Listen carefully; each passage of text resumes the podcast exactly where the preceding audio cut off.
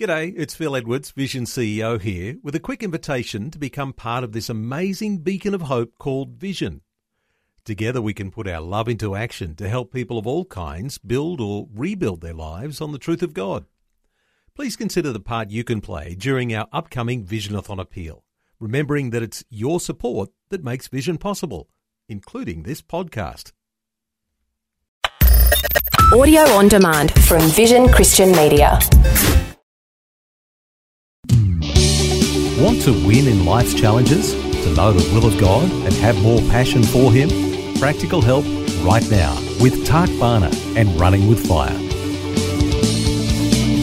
Great that you could uh, join me this week. Thank you so much. It's my prayer, as always, that uh, what I share with you today will really touch your heart and have an impact upon your life and also really encourage you, but also bring you into a you know, more meaningful walk with God, but also in all of life. I'm looking at a topic today that is, wow, just so, so important. Uh, it's called People Are Our Passion. There's a sociology class, and they had a, did a study of 200 young people in Baltimore and they concluded that not one of them had a chance. I'm not sure how they got to that conclusion, but they did. 25 years later, a sociology professor did a follow up. He located 180 of the 200 people. It was amazing.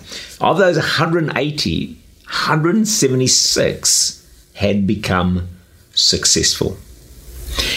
When he asked each of them how were they able to escape their predicted future, they all pointed to one teacher. So the professor found who that teacher was and he asked her what had she done to make such an impact on them. And she smiled and she said, I love them and they knew it. The power of love and believing in people is, I think, beyond what we really understand or appreciate.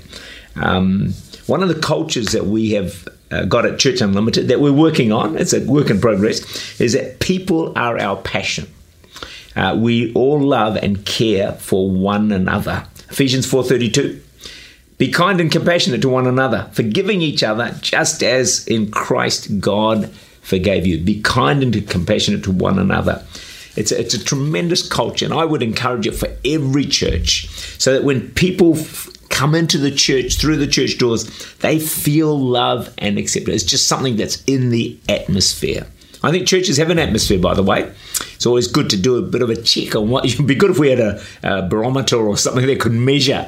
You know, what, what's the love quotient there? What's the respect quotient there? What's the prayer quotient there? You know, what's the spiritual level here? You know, what's the sin level? That'd be great, wouldn't it? We'd just know straight away exactly what we were dealing with. But hey, right at the top of the list is this whole thing of love. After decades in church leadership, I think I've realized more than ever before one of the greatest needs in the church of Jesus Christ today is this culture of great love, unconditional love, where we do our best never to hurt anyone in word or in deed. Wow, imagine that. Wouldn't church be a safe place to come to? People would walk over broken glass to get into the doors because that's what everybody is looking for. So, John 13 35. By this all will know you are my disciples if you have love for one another. How are people going to know we're just followers of Jesus? The number one hallmark is our love for one another. Hey, we need to focus on the power of God, prayer, fasting, encounter. These are all topics that you know that I love so much. But at the same time, we need to realize that, one of the greatest things that's going to attract people to Christianity is our love for one another. 1 Corinthians 13 13. Now abide faith, hope, love, these three, but the greatest of these is love. Love is more powerful, I think, than you or I or any of us realize to change and transform lives, to encourage people, to lift them into the potential locked away in their hearts. See, every person on earth is created with this deep inbuilt need to be loved.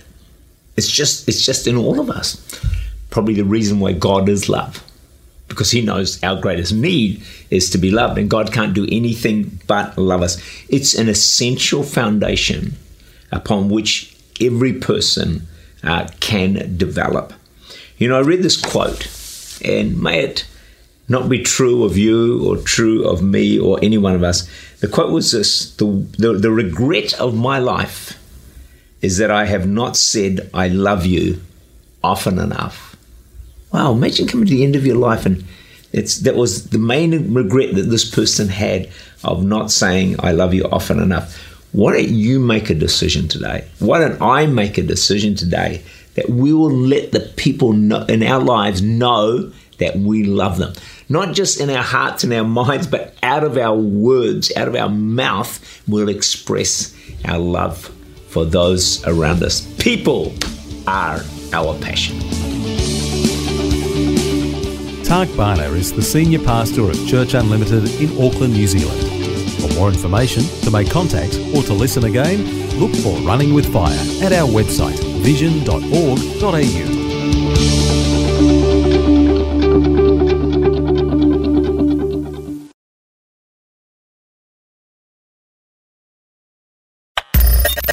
Thanks for taking time to listen to this audio on demand from Vision Christian Media.